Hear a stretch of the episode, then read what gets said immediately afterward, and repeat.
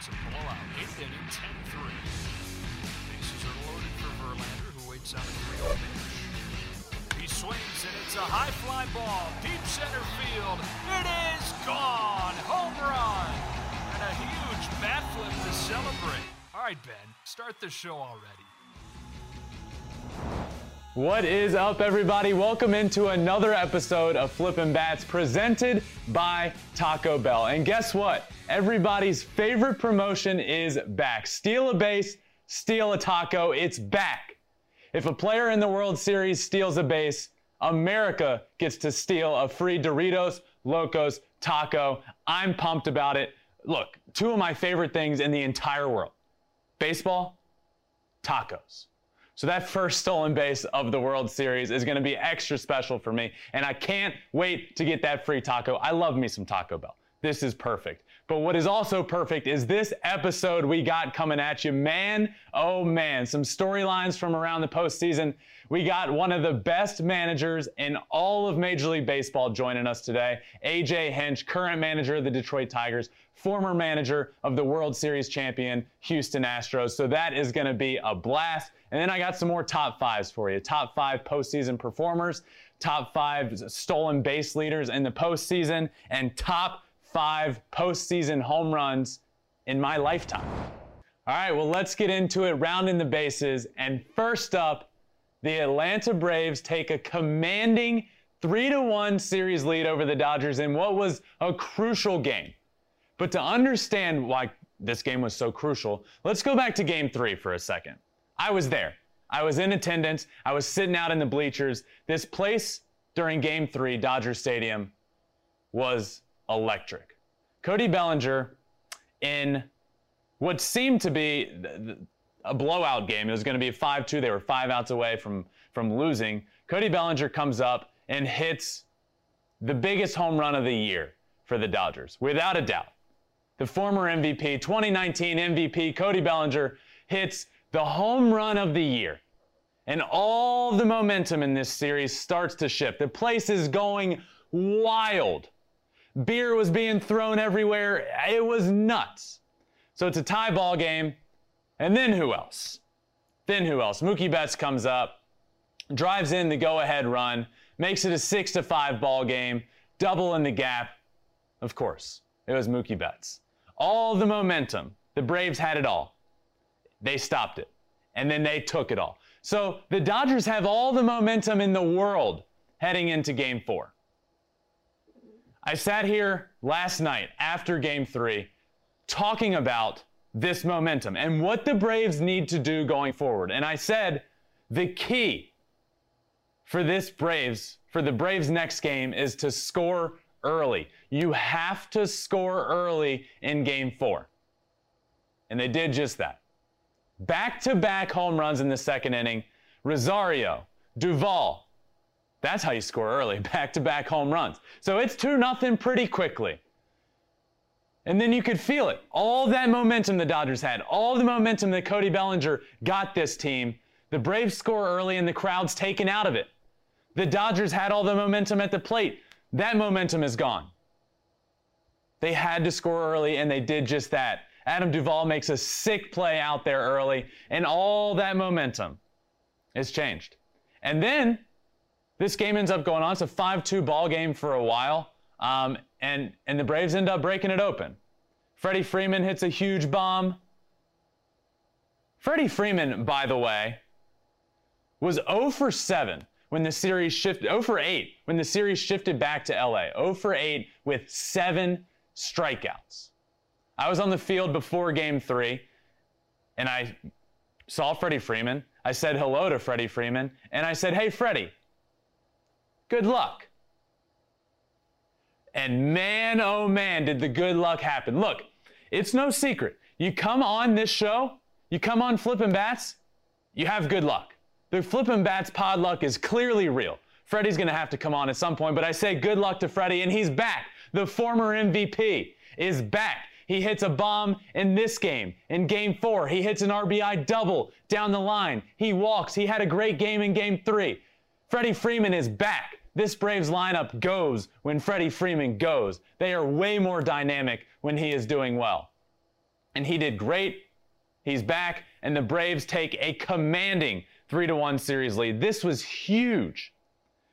This was so big. The Dodgers have a bullpen game now tomorrow. This almost felt like the game was more, it wasn't technically do or die for anyone. It felt like it was a do or die game for the Braves. It really did. You come in, you come back to LA up 2 nothing, and then you lose the first one, that next one feels do or die. You could feel it in the stands. You could feel it as this game started. If the Braves lost tonight, if the Braves lost game four, I mean, it, it feels like it feels like the series is over, and it's honestly only tied up. But this was such a big win, and they came out early. They set the tone, and then they laid it down. So many runs scored late in the game, insurance after insurance. Eddie Rosario having an incredible postseason with a huge bomb in the ninth to make it nine to two. And the Braves end up winning big, taking a commanding 3 1 series lead. Now the Dodgers have to win three in a row. Braves just got to win one more. Big one.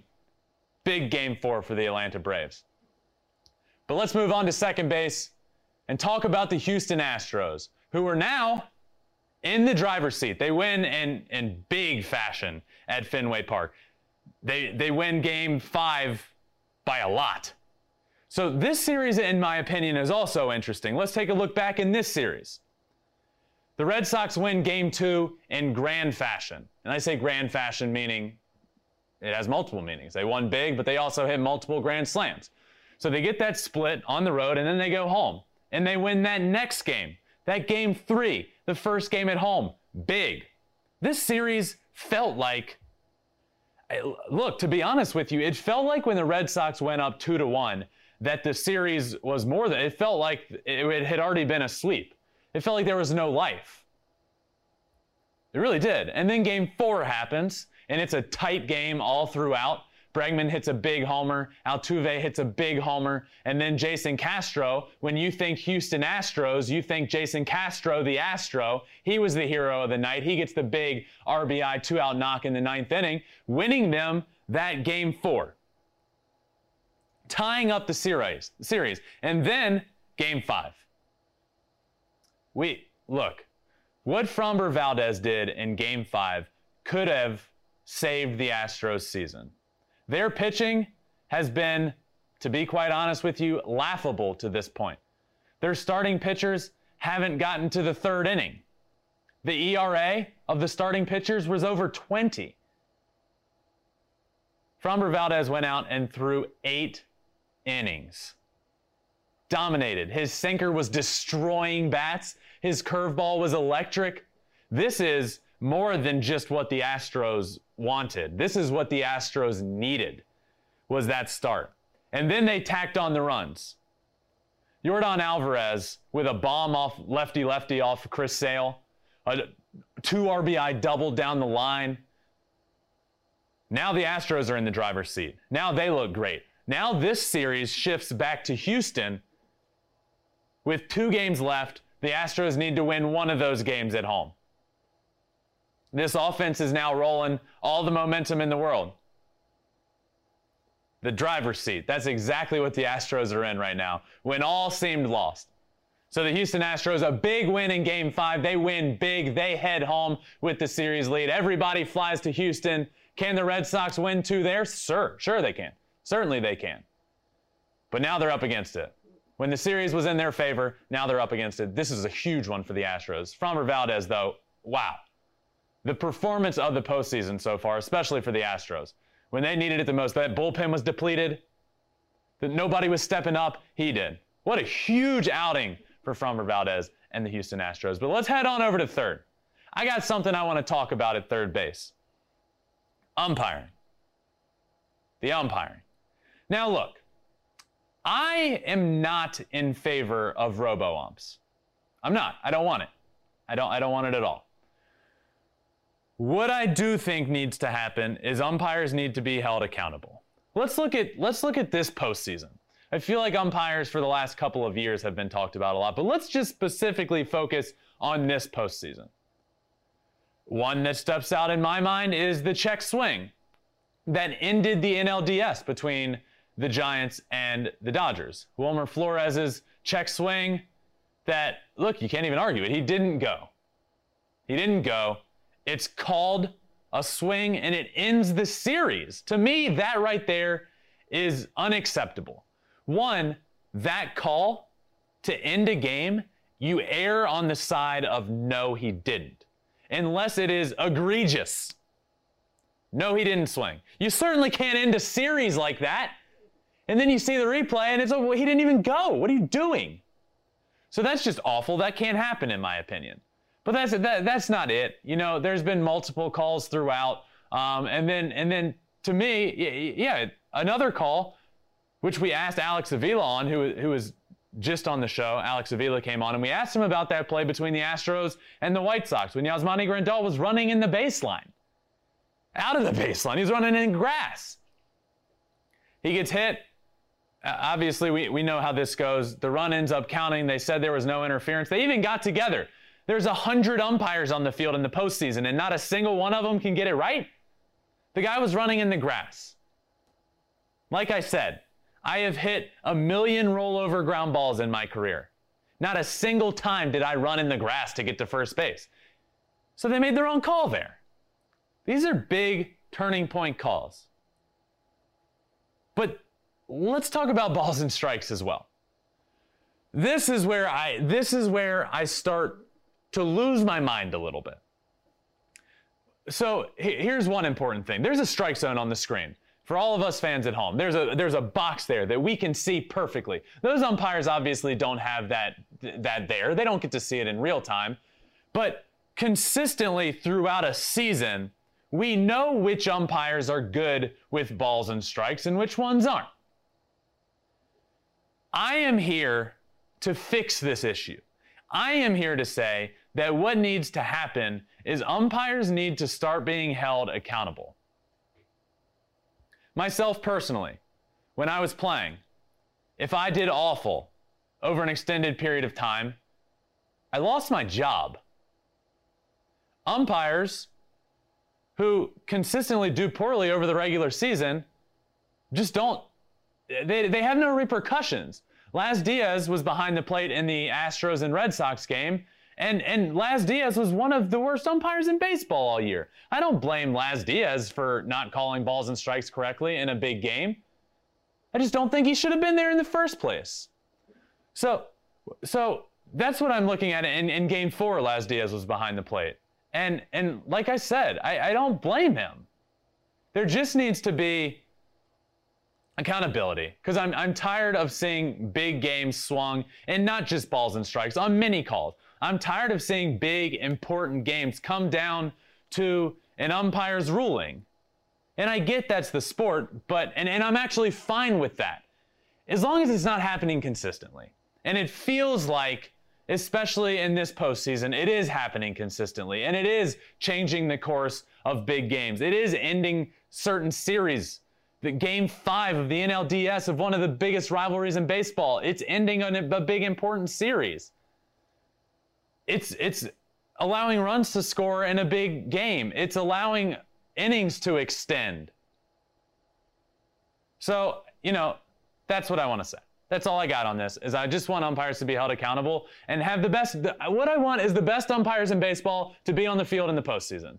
End of story. That's it. Put the best umpires in the game on the field in the biggest series of the year. Period. I feel like that'd be a great solution.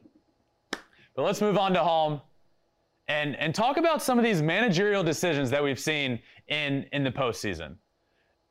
Honestly, first off, hats off to managers in the postseason. Wow. It is incredible just how much, once the postseason starts, all eyes are on them. So, one, I'm not going to like criticize anybody, but what, what I do think is that managers in the postseason, when it comes to their bullpen decisions, is, is incredible. It's super stressful, and, and in my opinion. And I look at some of how, how this has changed over the course of the years. Over the course of the last, it feels like five years, managers are using pitchers differently in the postseason. You know, you have some of the best starters in the game going three innings, and then they're getting pulled when they're not even in, in trouble. you have some of the best starters in the game pitching in the ninth inning in games on their bullpen day. So, first off, for those of you that sometimes question those decisions and say, like, how, how is that possible? How, like, why can't they always do that? So, starting pitchers throw every fifth day. In between those starts, they have a bullpen day where they go out and they throw a bunch of pitches in a bullpen so what managers are starting to do over the last few years is throw those pitchers on their bullpen day in games, in high leverage situations. Now it's not the same. You're, you're pitching in, in huge stressful situations, but we're starting to see it more and more. Dave Roberts with Julio Urias, and we saw it in the Braves game. Alex Cora with Nate Eovaldi pitching the ninth inning. These decisions are stressful, and in hindsight, it's easy to criticize. But you know, I, I don't always know if they're if they're the right decisions. And look, I look at the I look at Nate Eovaldi the other night coming in. He's the guy. He's the guy for the Red Sox in the postseason. So I heard Alex Cora talking before you know the the games in Boston started, and he said Eovaldi's going to be available out of the pen for for tonight, and then he's going to start Game Five. Well, guess what? They blew out the Astros in Game Three, and then they didn't end up using him until Game game four in the ninth inning. So you bring him in, and then he he blows it. He blows the lead. So then what? Then you don't have him for game five. And that's what we're seeing more and more, especially this year, is we're seeing managers use that chess piece in high leverage situations, and then it kind of backfires. And then what do you do?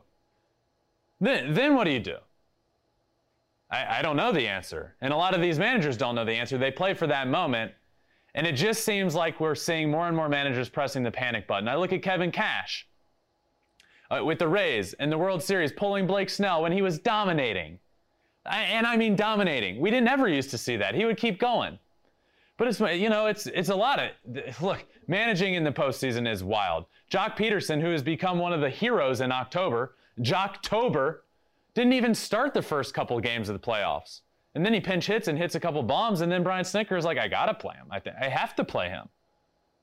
So the, these managerial decisions. Look, I, I love postseason baseball. Baseball in October is special. It is incredible because of the passion and excitement we get on the field and in the stands. But there's a whole nother layer that makes this all so exciting. And if you're not paying attention to how these managers are managing these games, you need to. Because it's really cool, it's really special, and and it's really controlling the outcome of games. Managers are having a big say on postseason baseball to this point, and I'm having a blast watching it. But I I I, I get stressed thinking about it. I hats off to them for figuring it out. And who better to talk to right now about all of this? I want to welcome in our guest, one of the best managers in all of baseball, current manager of the Detroit Tigers. He's a World Series champion. So let's talk to him about all of this and more. AJ Hinch. AJ, thank you so much for joining me, man. Thanks for having me, and I, I love the shirt. Nice work. That's right. I got a Miggy, a Miggy Triple Crown logo on it. It's pretty sick.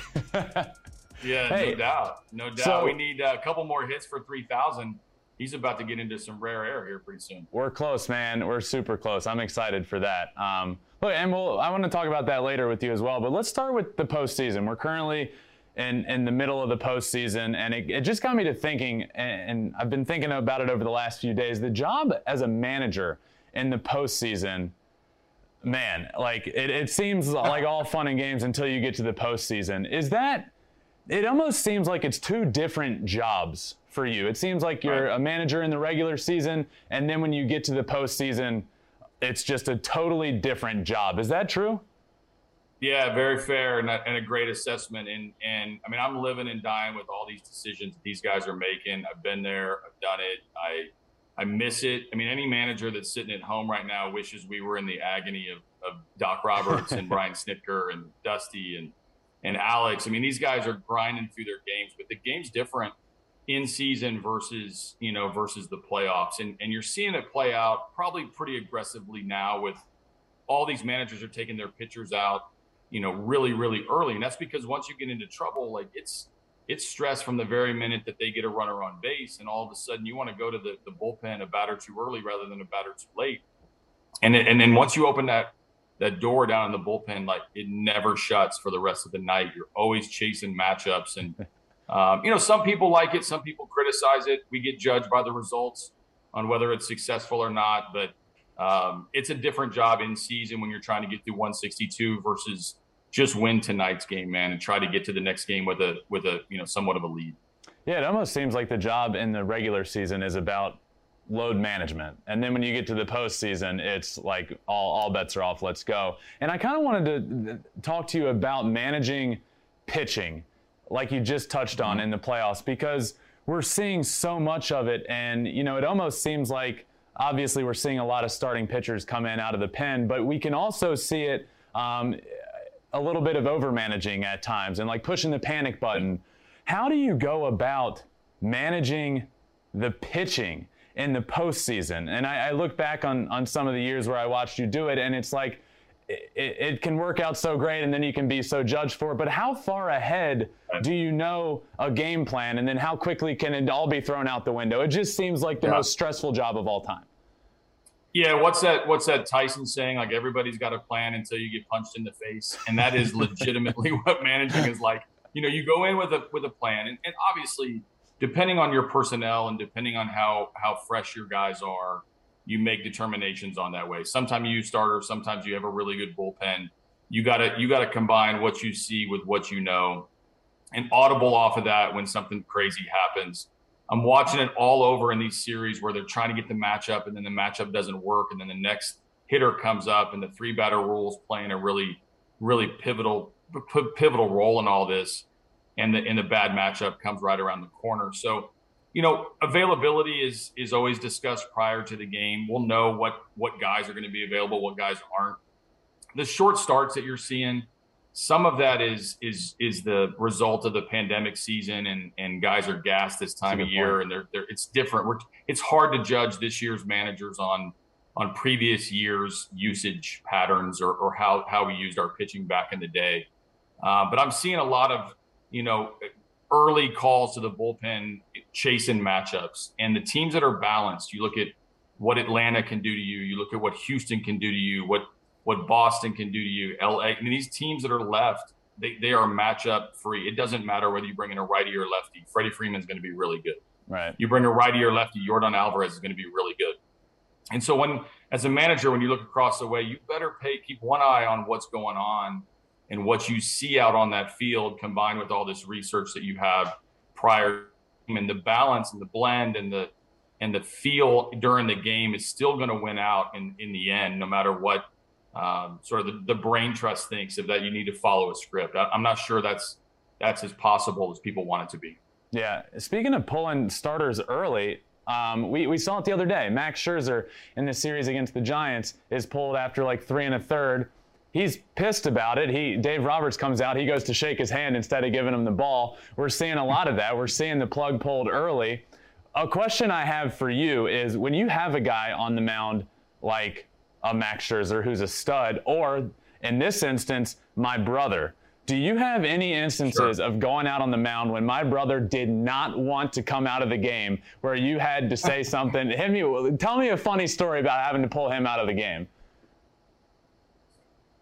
Oh my god! Well, first off, I don't think I went to the mound with JV and I was just given the ball freely. Like there's always a one mark, smartass remark, a, a, a one liner on the way off the mound. Like it's never easy. And you know, I had Gerrit on that staff, Gerrit Cole and Zack Greinke and you know Keuchel, McCullers. Like we had Charlie Morton. We had great starting pitching during my time in Houston. And you know, JV JV was you know we I took him out one time against the against the Angels um, because Shohei Ohtani had crushed him and, and, can, and has continued to, to hit him pretty well throughout that season. And I took him out and I brought in Tony Sipp to face Ohtani. Ohtani walks and then and Andrelton Simmons was right behind him and hits a bases clearing double. So JV's runs get cashed in. Shohei Shohei scores, which is Tony Sipp's issue. Um, JV goes from having the win to the loss, and of course, when he's going by the clubhouse, you got to walk by the manager in order to get to the door of the clubhouse. And he's like, hey, man, I'll let you know the next time I'm ready to come out of the game. and so we go down underneath and we start yelling at one another and, and telling each other to shut up and, and, uh, and, and just two competitors that are trying to get it right. But taking your brother out you know, ranks right up there with taking Gerrit Cole out uh, as the two toughest guys because you know not only just their their approach and their demeanor and their and their and their stature in the game, but like their stuff's usually better than what the guys are that I'm bringing in right. out of the bullpen. No disrespect to the relievers. Um, third time through doesn't doesn't doesn't factor in when you're talking about a Verlander or Cole or or guys like that. So um, it's it's a long walk and it's a short conversation when you get out on the mound with the big boys.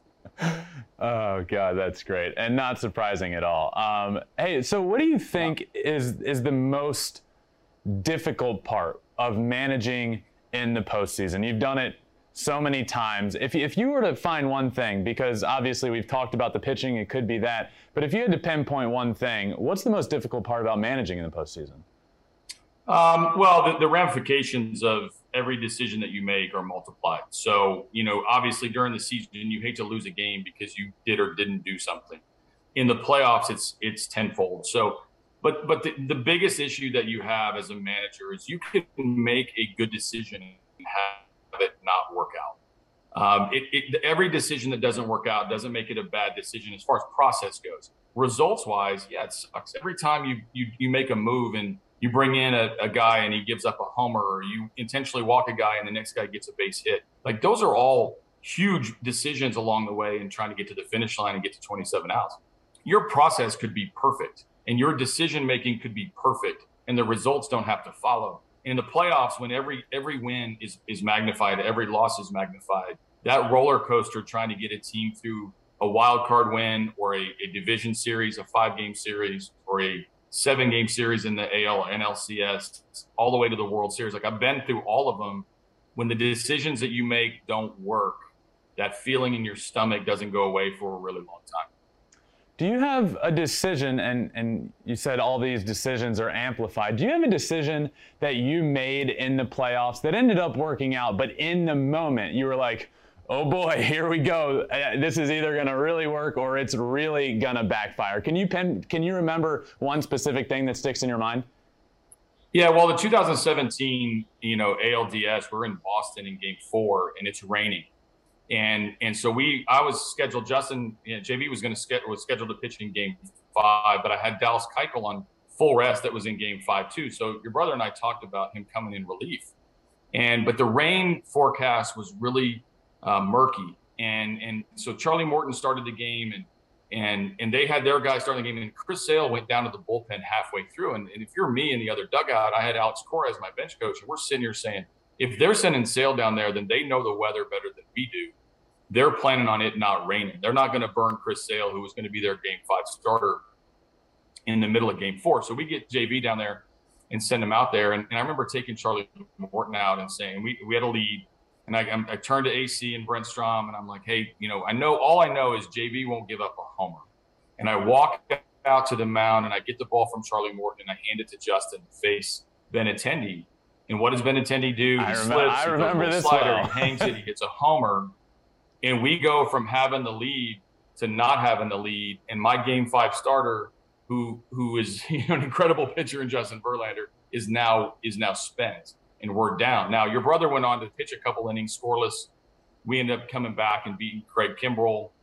We clinch in Fenway. Dallas Keuchel can now start uh, the first game of the next series. So it worked out in the end because our offense, you know, Bregman hits a homer off Sale. Uh, I think Gattis and Carlos Beltran end up getting big hits off of Kimbrel. We end up we end up winning the game. So that decision ended up working out. But at the moment, I'm like, a one pitch in, I'm like, man, I just I just blew an entire series by making one decision and jinxing him, saying he's never going to give up a homer, not to Benintendi. Boom, homer, pull side. Oh Brutal. God, I, I remember that game well because I saw him. I, I saw him warming up, and then, but I was like, you know, I, I don't know if he'll end up coming in. And then the broadcast was like, and here comes Justin Verlander, and I yelled, and here comes Justin. Oh my God, it was crazy. and then you end up winning yeah. that game. And go ahead. No, and I was just saying that, and it didn't, and it didn't work. Like obviously at the beginning, it's use your guys, and you know I've gone through a lot of these. Like Game Seven in 2019 with Gerrit Cole, not using him and pulling Greinke, and Howie Kendrick hits the foul pull Oppo, um, something he hadn't done the entire season. Like these decisions that we we all assume that the other decision would have worked. And that's agonizing as a manager because you know the decision that you made, if it doesn't work, everybody just assumes in the world that if you'd made a different decision, it would have worked out. Oh, yeah. The other decision would have gone perfectly fine. and we have no idea that, how to how to test that. But um, you know, again, these these roller coaster rides, I love how the managers are um, you know, are are staying under control, but yet I know what's going on inside their their, so, their minds and in their stomachs. It's churning. Yeah. So you, you talked about that that Boston series where you guys clinched on the road, and then um, you know it, it, there's been a theme with this Astros team. We just saw them win a big game in Fenway again, and they're now heading back home with the lead. What is it about this Astros team that has now been to five consecutive ALCSs, which is insane, by the way? Yeah that it almost seems like even dating back to 2017 and in 2019 when when you went on the road and won every game in Washington. What is it Mm-hmm. about this Astros team that is so good going on the road and winning in the opposing team's ballpark?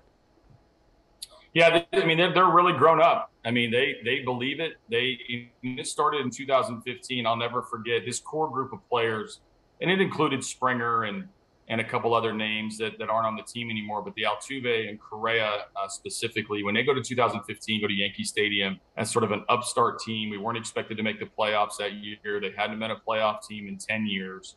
We make the playoffs, go to Yankee Stadium, and we're staring at you know at Alex Rodriguez, and, and we're staring at Brian McCann, and we're staring at just monsters across the way of, of, of the New York Yankees at Yankee Stadium. And we went in and jumped on them and beat them in the wild card game. And we lost that to the eventual World Series champions, the Kansas City Royals, on the road in game five when Johnny Cueto dealt and the fans were oh, going oh, yeah. bananas in Kansas City. That really started a, a, a, hunger and a thirst for being in elite. And in 16, we, we you know get eliminated the last weekend. 17, obviously the World Series run. 18 to the ALCS, get beat by the eventual champions in Boston Red Sox. 19 go to game seven of the World Series and, and just a few outs away uh, from closing that out. But all along the way, that experience matters, and and you can yeah. see it and feel it. You look at what Carlos Correa is doing. You look at what Tuve's doing. Bregman. These guys have played 60, 70 games in the playoffs now. They're you know I used to think back when Derek Jeter was having a full season of at bats just in the postseason throughout his career. And that's what these guys are building, and that's why they're comfortable in the month of October. Yeah, I mean, these Correa, Bregman, Gurriel, and, and Bregman have played more postseason games than any sport teammates in the history of baseball, which is insane. And and you talked about it in 2015 when these guys were so young and and at the time, you know, building something special. This Astros team built something special from not a lot, from not much, and weren't very good now you're with the Tigers, and it almost feels, AJ, like there's something similar going on there. You know, you take over when this team's really young yeah. and coming off of a rough year, but you're starting to see signs. Can you can you see similarities between that Astros from from the beginning and this Tigers team? Sure. No, I mean that's one of the jo- reasons you take the job. If if you look at the with the Tigers and where they've been, um, it hasn't been pretty. And and the hundred loss seasons and the rebuild and the top draft picks. And some of those are guys are starting to get to the big leagues now, and some are going to come, you know, most likely early next year. When you talk about Spencer Torkelson and Riley Greene, and th- this team is probably a little bit more weighted towards the pitching prospects and saw the high end pitching prospects, whereas the Astros were a little bit more built around uh, the young the young position players. Uh, but you're starting to see things turn the corner. The key thing that we did in Houston and that we're hopefully to, to do in in Detroit is surround that young core with some guys that know how to win. It, it wasn't until Yuli Gurriel came around and his history in the international market, playing in Cuba for all those years.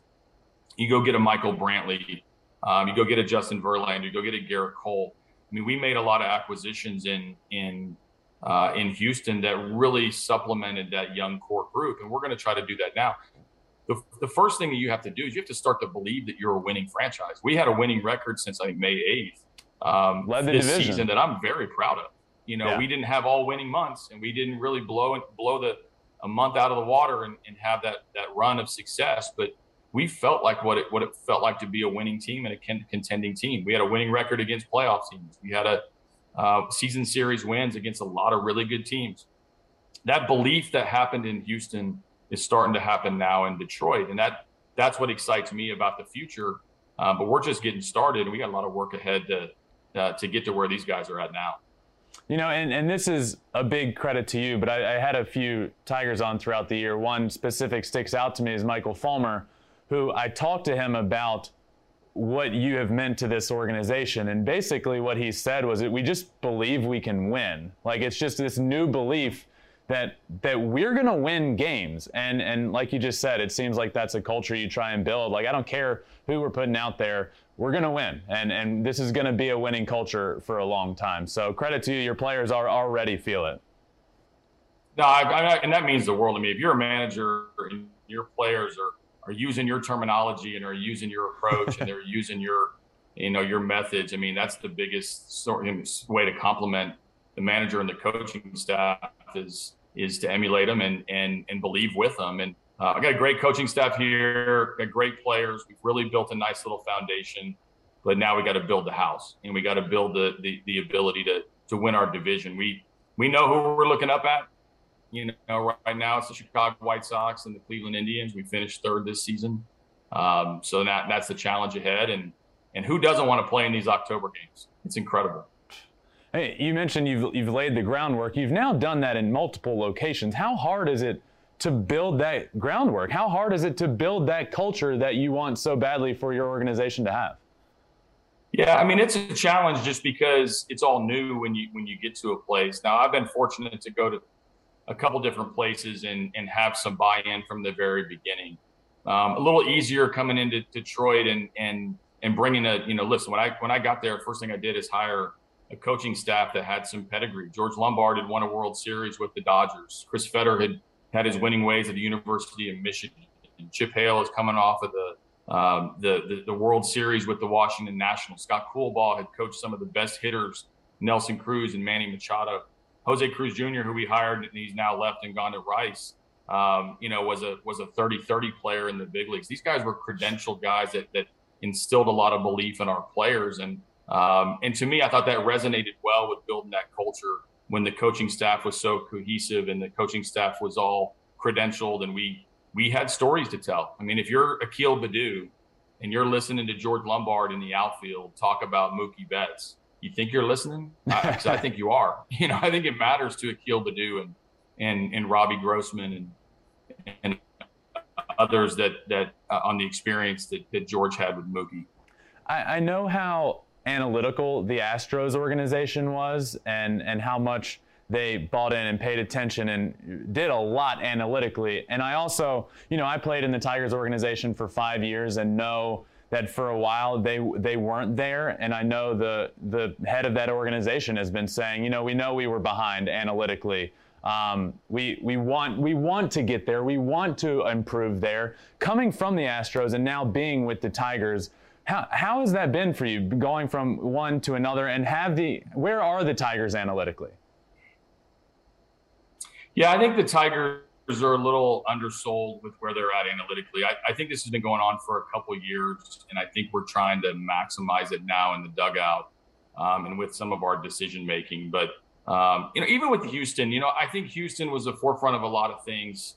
Um, you know, in, in R and D, a lot of things you know some progressive ways to do things. And you know i know i got a lot of attention for not intentionally walking somebody until the world series when i did to juan soto one you know 19 and there's decision making that that evolves that you can tell is a little bit more analytically driven than than maybe your gut feel. Uh, but the answer is somewhere in the middle. And and we've we've found the right balance. Um, i think in in detroit there is some some old school in us. Um, there's also some new school in us. There you know, whether it's terminology or technology or, or the, the, the way we're going to coach. Uh, we've had a few changes over the last few years that um, I know excite a lot of people that we're, we're kind of fast forwarding our, our analytics department. Jay Sartori does a really good job heading our R&D department and is one of our assistant GMs. And the infrastructure has been here. I think the application I'm trying to use and fast forward a little bit more in our decision making, you know, in the in the dugout but you can't lose sight of of how to balance it whenever you're the major league manager. It it's important to to um, to find that happy medium. Sometimes I lean more on analytics. Sometimes I lean more a little bit on on on what I feel and what I know about our club, um, the answer's in the middle. I feel like, and and what you just mentioned, you know, I was I was talking to my brother earlier, and actually. Um, we were talking about how I was going to talk to you today, and, and one thing he mentioned is like how you don't get always caught up in in in just the analytics. You also have this perfect balance of like the feel to it, and I think that's what's like so special is there is a balance of analytics as well as look this there's just a feel that you can't get analytically to the game of baseball and i think that's a cool um, a, a, cool balance to have for sure but you, you also mentioned aj that the pitching staff and i, I do want to talk to you about this young pitching staff because it was fascinating watching you this year manage them especially you know you got mize skubal manning i mean these guys are studs um, but they're really young. And for a while, all we did was hear with the Tigers, the future's close. These pitchers are going to be good. And, and now they're here. They're getting that experience, which how, how valuable is that experience? But also, how did you manage them this year, especially the second half of the year? It seemed like Mize would go out and dominate, as he mostly did all year, but you'd pull him sometimes after the, the third inning. Um, how, how, did, how did you manage this staff this year? Yeah, I mean, communication's key, and I think getting the most out of them was number one. And and you know, I think one one valuable attribute of a coach, and Chris Fetter has this. I think I have this. George Lombard, others on our staff. You got to be a good listener to be a good coach. And the players are going to have an opinion. The players are going to have a, a, a, vote in this deal. Uh, and you have this open communication throughout the year on this is how this is where you need to get get to to be successful and here are some concrete examples on how we can we can help you get there. It's not a cookie cutter program. Casey Mize is different than Tarik Skubal, who's different than Matt Manning. Different skill sets, different interpersonal skills, different learning styles, different different attitudes. All great guys, super tight. I think they went on vacation right after the season um, all together. Like they're super tight knit group. That's great. But to get the best version of them, you got to do things a little bit differently. And some of that, there were some hard lessons there. There were some times where you know, I had to let him get beat up a little bit in order to teach him a lesson. There were other times that I took the ball away from him and said, "No, this isn't this isn't your night, and we're gonna we're gonna cut it short." Um, we wanted them to make every start that they could this season. We thought that was important. Uh, we did limit their innings, but we challenged them from the very beginning that if, if we get our pitching right, we have a chance to win every night in any given game against any given opponent. Yeah. And watching Casey Mize go into the seventh against the you know, the, the Chicago White Sox or and, and ultimately, you know, taking it on the chin in the seventh inning, but that valuable experience of having the ball in your hand with the game on the line is going to matter to him when we're in these games, one of these Octobers, and we're and we're facing somebody with the season on the line. Um, Tarik Skubal punching out the world. I mean, this season, I think he set a Tiger rookie record for how many punch outs that he had.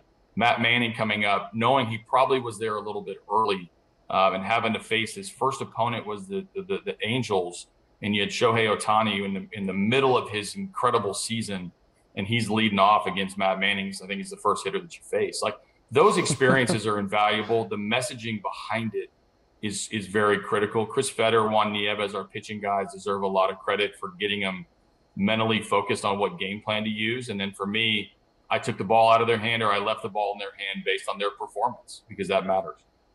Speak, AJ, have you ever seen anything like what Shohei Ohtani did this year? I know he's the first batter Matt Manning has to face as a big leaguer, and obviously, yeah. I, I know no, you haven't seen anything like him because nobody has. But talk a little bit about Shohei Ohtani and the year he had this year and how difficult it was managing against him. It was impossible. First off, we caught him when we went to to Anaheim. Um, it, he was right number one player of the week, and we were probably responsible for that. I think he homered three or four times in a four game series. He pitched six or seven innings and, and, and he won player of the week. That was no brainer that week against us. So when he came to our place, um, he also pitched six or seven, I think, or maybe seven or I think he could have gone nine innings. And Joe pulled him, um, conserving his pitch count. I think he went eight innings against us, but also hit one um, up on the deck in right field past the whole stadium. So we saw close and personal what this, what this guy can do. And I, I, was amazed by him. I know there's a big debate on who should be the MVP. Um, I, I, don't know how you go against anything but Shohei Ohtani. And I love Vlad Jr. And there are probably other guys, even Marcus Semien, who um, had an incredible season. But Shohei did things that need to be recognized in the record books for and some hardware next to it for being a an elite performer in every aspect. You want to talk about stealing bases? He stole a couple bases against everybody. Talk about throwing shutouts. It's 94 to 99 with a devastating split. you want power? He's going to hit ball out of the stadium. Uh, the fact that nobody else can do that in the same season, I think marks him as an MVP for sure. Yeah, I, I totally agree with you. And and you mentioned that one game in Detroit, by the way. He threw eight, but one thing I remember is that Miguel Cabrera almost got his 500th against him, flew out to the track out there in right field. I want to. What has Miguel Cabrera meant to this young team and and uh, so many young guys coming up that haven't even really been here for that long? What has Miguel Cabrera meant to the culture of this Tigers organization? Yeah, I mean, obviously his history in this organization's been well documented, and he's gonna he's gonna go into the Hall of Fame as a Tiger, and um, he's incredible. And I, and I didn't really know what to expect when I got here. I've, I've been around veteran guys, I've been around star players, um, I've been around guys that are gonna be in the Hall of Fame, and you you know you kind of you got to develop a relationship slowly with those players and get him to trust you and get him to understand that you have his best interest. I I challenged him to play first base um, you know, upwards of 40 or 45 times. And I wanted him to do that because I felt like having him on the field mattered. It mattered to him. It mattered to, to our team, to the energy of our team. I wanted to keep him healthy. So I gave him days off. Um, and he responded with, with one of the best attitudes you can have on a, on a, a, building team. I don't even want to call it a rebuilding team, but a building team trying to win.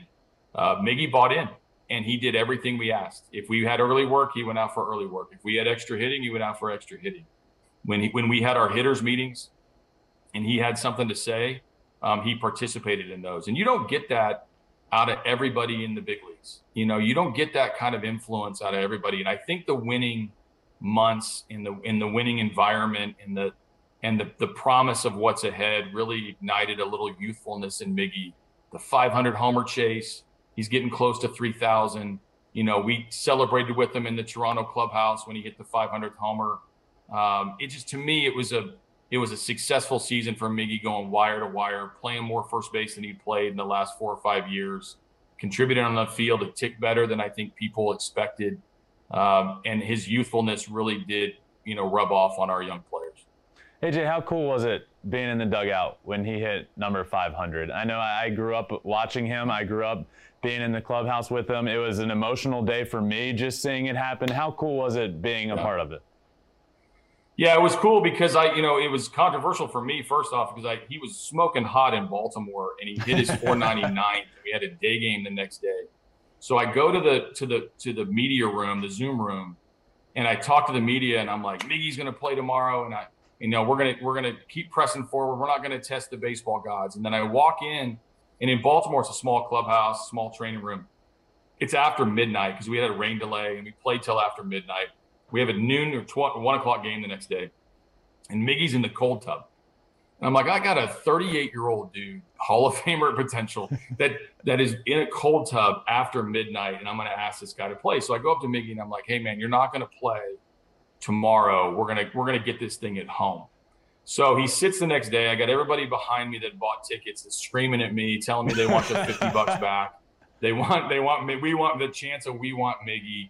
We end up winning that game. We go home for a seven or eight game homestand, and Miggy doesn't homer.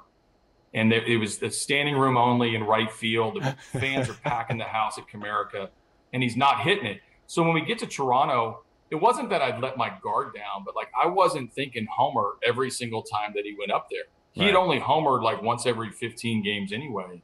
And so it, it, still caught me by surprise because it was an Oppo homer off of Steven Matz that off the bat, it's sure double, but that tall wall in right field, you don't know if it's going to carry. And then when it disappears behind the, the fence, our whole dugout erupts. So even though we knew that he was one away, the gap between 499 and 500 kind of allowed us to let our guard down a little bit so that we could all enjoy the moment emotionally and and jump up and down with them. And his biggest smile on his face, um, happy. I mean, it was in a win. You know, we won the game, and which matters. You know, when you're when you're when you're trying to do things right. And then we had a nice little toast in the clubhouse and and and and tipped some ch- champagne for him for a uh, exclusive list of 500 homers. And there was a there was a curtain call on the road, correct? That happened. Yeah, Yeah, wasn't that cool? The Toronto fans were incredible. I mean, obviously, and Steven Matz, who let us have the moment, you know, obviously very respectful of Miggy, and, and nobody wanted to be that dude that gave gave up the homer. and that that video will be shown forever now. And and the crowd was was erupting. Miggy comes out, tips his hat. The Canadian fans were unbelievable. Some Tiger fans that had come in in town as well. We all had that moment. And by the way, it was a close game. Like I said, we won the game, and we needed that homer in order to to, to get back into the game and and come back to win. So, uh, you know, when you look back, the Blue Jays end up you know, not making the playoffs by a game or two. Oh, yeah. And maybe it was Miggy's homer that that, that, that, could have been the deciding factor for the playoffs for them. Um, AJ, but before I let you go, I, I have to ask you about these guys because for so long we've heard for the Tigers, um, the pitching is near, the pitching is close, and the, the pitching is here. Now we're hearing right. the hitting is close, the hitting is near. Yeah. These young guys, Spencer Torkelson, Riley Greene, they're close, and I, I know they're studs. Um, I, I, got to talk to them at the Futures game. I watch what they do. These guys are studs. So I don't want to ask you when when the timeline is, but at, at some point next year, I'm assuming we'll see these guys. And how excited are you to have them as part of this culture in Detroit? Yeah, I'm excited. They were in big league camp last year, and and so we got a chance to see them up close and personal, learn a little bit more about them.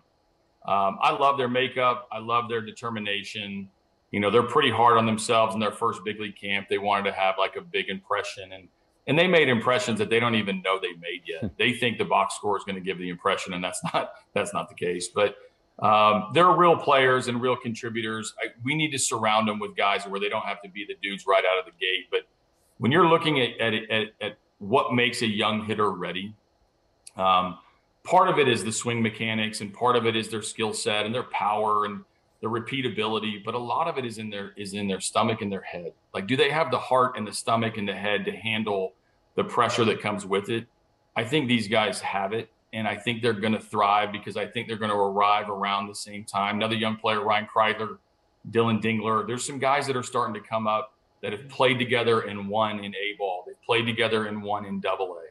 They've played together and won in Triple A. Or Triple A won the their division this season. They didn't have the playoffs, but um, to me, I think those experiences are going to make them very comfortable when they arrive in the big leagues and they're ready to help us. AJ, speaking to guys that want to help and want to win, look, I got my Tigers 32 jersey right here behind me. I know I was released a few years ago, but now you're in charge. If there's ever a time to get me back in the game, just know that I'm ready. Hey, I've seen the video. I've seen the homer in, in, in the spring training game, so I know I know you got pop.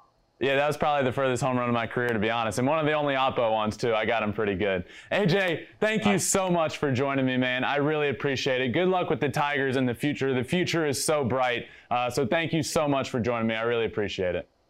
Thank you, Ben. Appreciate you. Of course, see ya. All right, and thanks again to AJ Hinch for joining me. What an incredible manager, one of the best in the league. This Detroit Tigers future is bright, and a large part of that is because of him. But let's get into some top fives that we've been doing. These are a lot of fun. We're going to head on over here and start with an updated top five postseason performers so far this postseason. So I'm going to bring Conrad back out here and let's start with number five. Number five, we have Yordan Alvarez. Yeah, Yordan's hitting 367 with eight RBIs, eight walks. This guy is a staple of this lineup. He's not even one of the guys you think of when you think Houston Astros you think about those infielders, you think Correa, Bregman, Gurriel, Altuve, but having this big lefty in the middle of the lineup, he totally took over game five of this series for the Astros. He dominated with the lefty lefty bomb off of Chris Sale, with the two RBI double down the line. He's been doing it all postseason. Yordan Alvarez is a stud and a big reason why the Astros had that commanding lead in their series.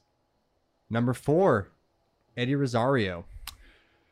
Eddie Rosario, look, this Eddie Rosario is was a toss up on this list heading into Game Four of this Brave series. It was kind of who do I want here? It could be Rosario, it could be Joc Pederson. this became an easy one for me. Eddie Rosario, who hit two bombs in Game Four, wins. Honestly, ends up with a bunch of RBIs. He's hitting 467 on the postseason with two bombs, eight RBIs, two of those bombs coming in game four. What a performance from him in game four, and what a performance all postseason to this point. So, certainly got to be on this list, Eddie Rosario. Number three, Carlos Correa. Correa, man, clutch. What time is it? It's been Correa time this whole postseason. 324, four extra base hits, five RBIs, that huge clutch bomb, which is where we saw the bat drop, the time thing, the run to first base. It was awesome. When you think some of the most clutch players in postseason history, Carlos Correa is now on that list. What he's doing for the Astros in this postseason is incredible. This man is about to get paid. I'm telling you that, but he's on this list at number three. Pay that man. Number two, Mookie Betts just it does not matter the year that Mookie Betts has. You know he's always going to be good, but you know when it turns October, Mookie Betts is going to become Mookie Betts. 368 on the postseason, five RBIs, five stolen bases, leading all of baseball in the postseason in stolen bases, playing great defense. This guy does it all. Mookie Betts does it all. He's one of the best players in, in all of baseball. And when it becomes October, he takes over. He takes over for, for the Red Sox when it was the Red Sox, and now doing it for the Dodgers. This guy's a stud. It's October. Mookie Betts shows up, plain and simple. Number one, Kike Hernandez. this one, he he's locked. I feel like he's locked in for for number one for for a while now. He's batting 422, five home runs nine RBIs. I said this the other day. I truly believe the Astros need to start treating Kike Hernandez like he's Barry Bonds. That's not saying Kike Hernandez is Barry Bonds, because nobody is. But right now, he's the hottest hitter on the planet, and you need to pitch around him. There's nobody that's been better. He's also been playing great defense. The Red Sox brought in Kike Hernandez to play second base. He's now a star out in center field, playing good defense and absolutely raking 422. Incredible. So, Conrad, let's get to our next list, which is top five postseason home runs in, in my life since I've been alive. All right. Coming number five, King of the Bat Flips, Jose Bautista. Jose Bautista. Bautista. Who doesn't remember this one?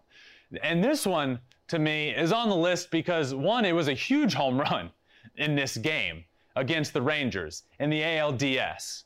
But more than that, this show is called Flippin' Bats. We love bat flips here.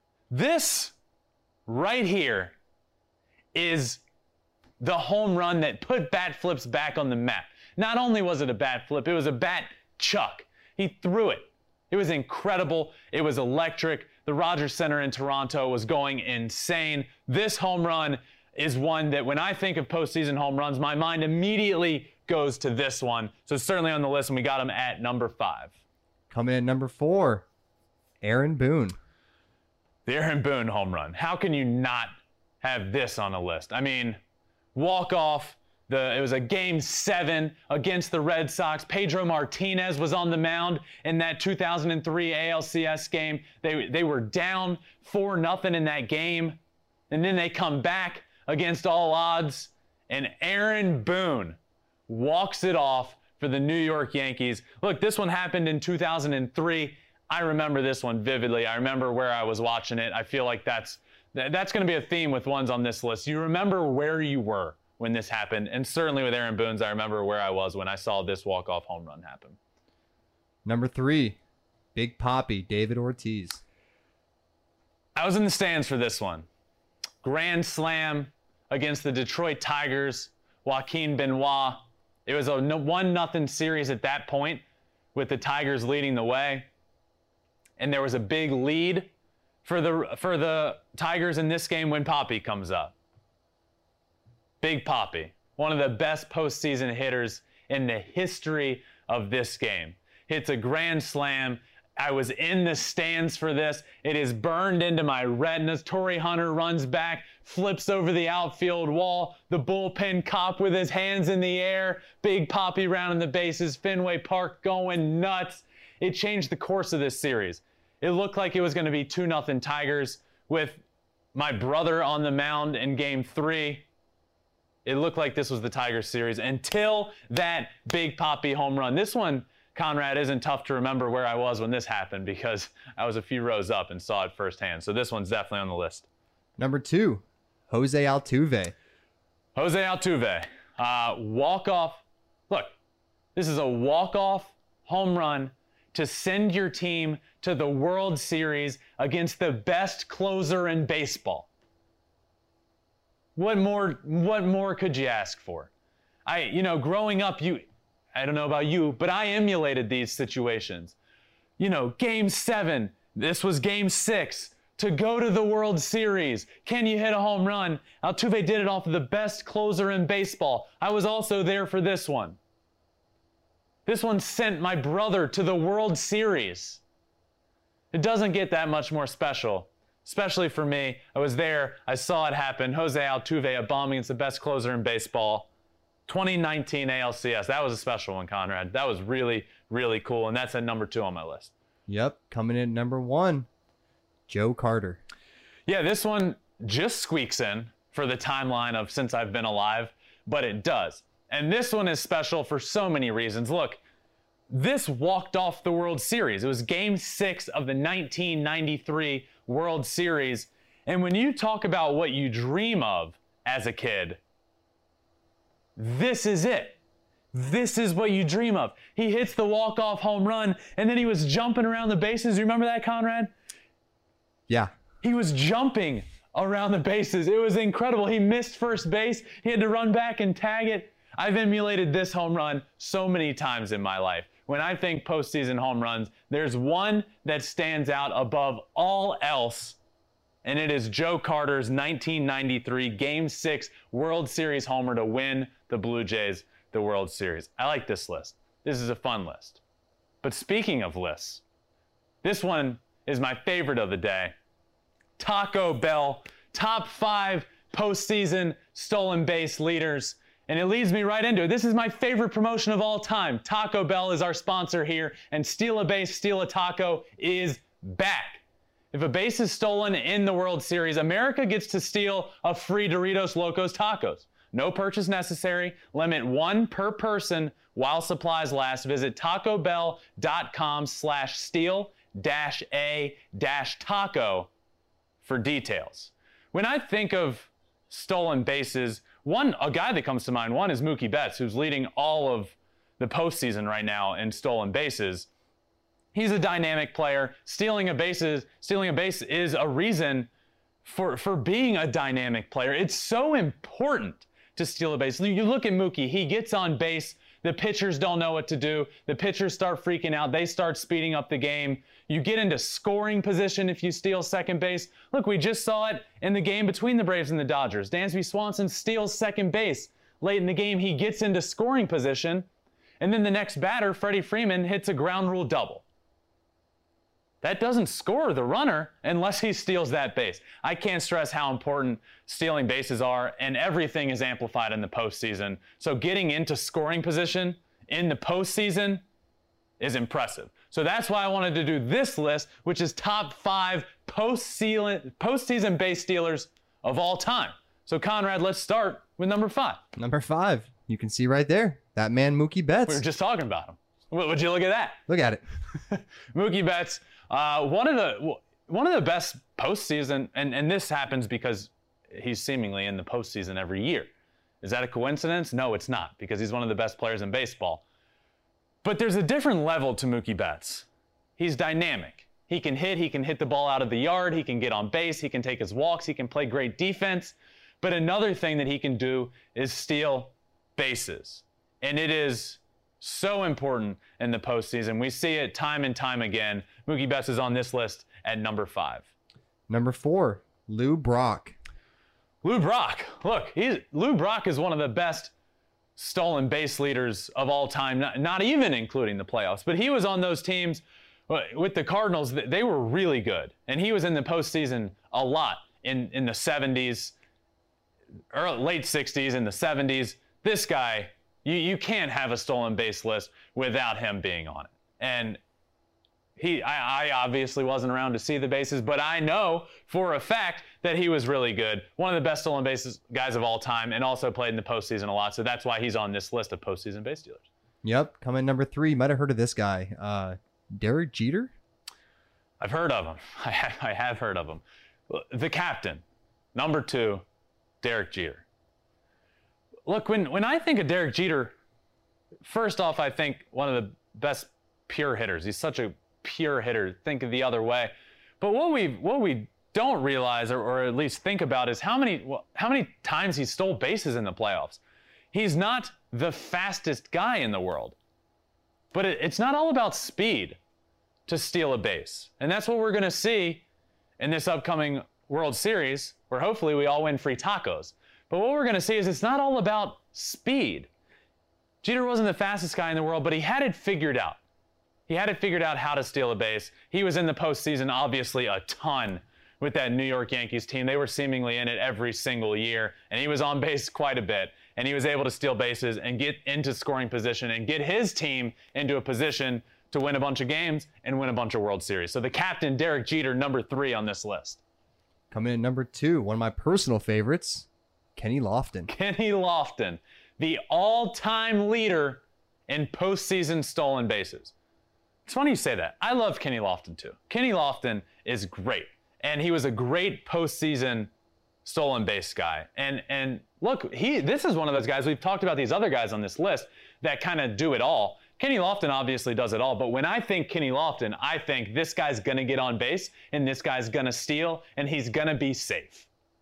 He leads all of Major League Baseball history and postseason stolen bases, and that's why he's number two. You might ask why he's not number one, but it's going to make a lot of sense in two seconds. Conrad, who is number one? The one and only Rickey Henderson. the, the stats for Rickey Henderson's stolen bases are wild, by the way. But he's also on this postseason list of base stealers. He is one behind, actually, Kenny Lofton um, on, on postseason stolen bases, but far ahead of anybody in the history of the game in stolen bases. When Rickey Henderson gets on base, it's a triple. It's, it's, it's over with. It's a triple. It's done. You know he's stealing. When you think stolen bases, when I think steal a base, steal a taco, I wish Rickey Henderson was still playing because it'd be automatic. And that's what he was. Rickey Henderson was automatic. And that is why he is hands down the easiest decision of all time to be number one on this list. So that wraps up the top fives. This last one, all time postseason base stealers. Uh, and that is it for top five. Let's get into an extra innings segment. All right. And at the end of every show, I like to do one last little segment. And here it is extra innings. And it's the interaction between Carlos Correa and Eduardo Rodriguez. What time is it? What time is it to understand more about this? We got to go back to game one. Game one of this series against the Red Sox. Carlos Correa hits a bomb, super clutch, like I talked about earlier, one of the most clutch postseason performers of all time. Hits a clutch bomb, drops the bat, looks at his dugout, and goes, What time is it? It was sick. It was actually really sick. So fast forward to when we advance to, to Boston, when the series moves to Boston, Eduardo, the Eduardo Rodriguez game where he dominates on the mound, he throws really well. He gets Carlos Correa out a few times. The, the first one of the first time he gets out, he strikes out, he's walking back to the dugout, and this fan in the stands pointed his watch. What time is it? Carlos, what time is it? I love that. And then to end Eduardo Rodriguez is outing, walking off the mound, a dominant performance on the day. Cora on the top steps of the dugout cheering for him, the crowd going nuts. He looks at Correa, who he just got out, and does the same thing. Hey, Correa, what time is it? I love it. I love it. Alex Cora loses his mind on him, by the way, says, No, get in here. What are you doing? I love this entire interaction. I love Correa doing it. I love the fan doing it. I love Rodriguez doing it. I love how Alex Cora handled it by yelling at him, saying, No, get in the dugout. This whole interaction is so good for baseball. It is, this is exactly what the sport needs. We like bat flips. We like drama. We like players celebrating. We like other players doing their celebration back at them. And that's what happened here. This series has been awesome. The interactions between the players has been awesome, and especially this Carlos Correa and Eduardo Rodriguez interaction. So, what time is it? It's time to wrap this thing up. What an incredible show this was. Again, AJ Hinch, thank you so much for joining me. That was awesome. One of the best managers in all of baseball. It was awesome to talk to him. If you guys are not yet subscribed to the podcast, check it out on Apple Podcasts, Spotify, Google, wherever you listen to your podcast. Make sure you rate it five stars subscribe, follow, all that good stuff. We do have social medias as well Twitter, Instagram, YouTube, Facebook, all that good stuff at Flippin' Bats Pod. So check all of that out. And I will see you next time on Flippin' Bats. It's a blowout. Eighth inning, 10 3. Bases are loaded for Verlander, who waits on a 3 0 pitch. He swings, and it's a high fly ball, deep center field. It is gone! Home run! and a huge bat flip to celebrate.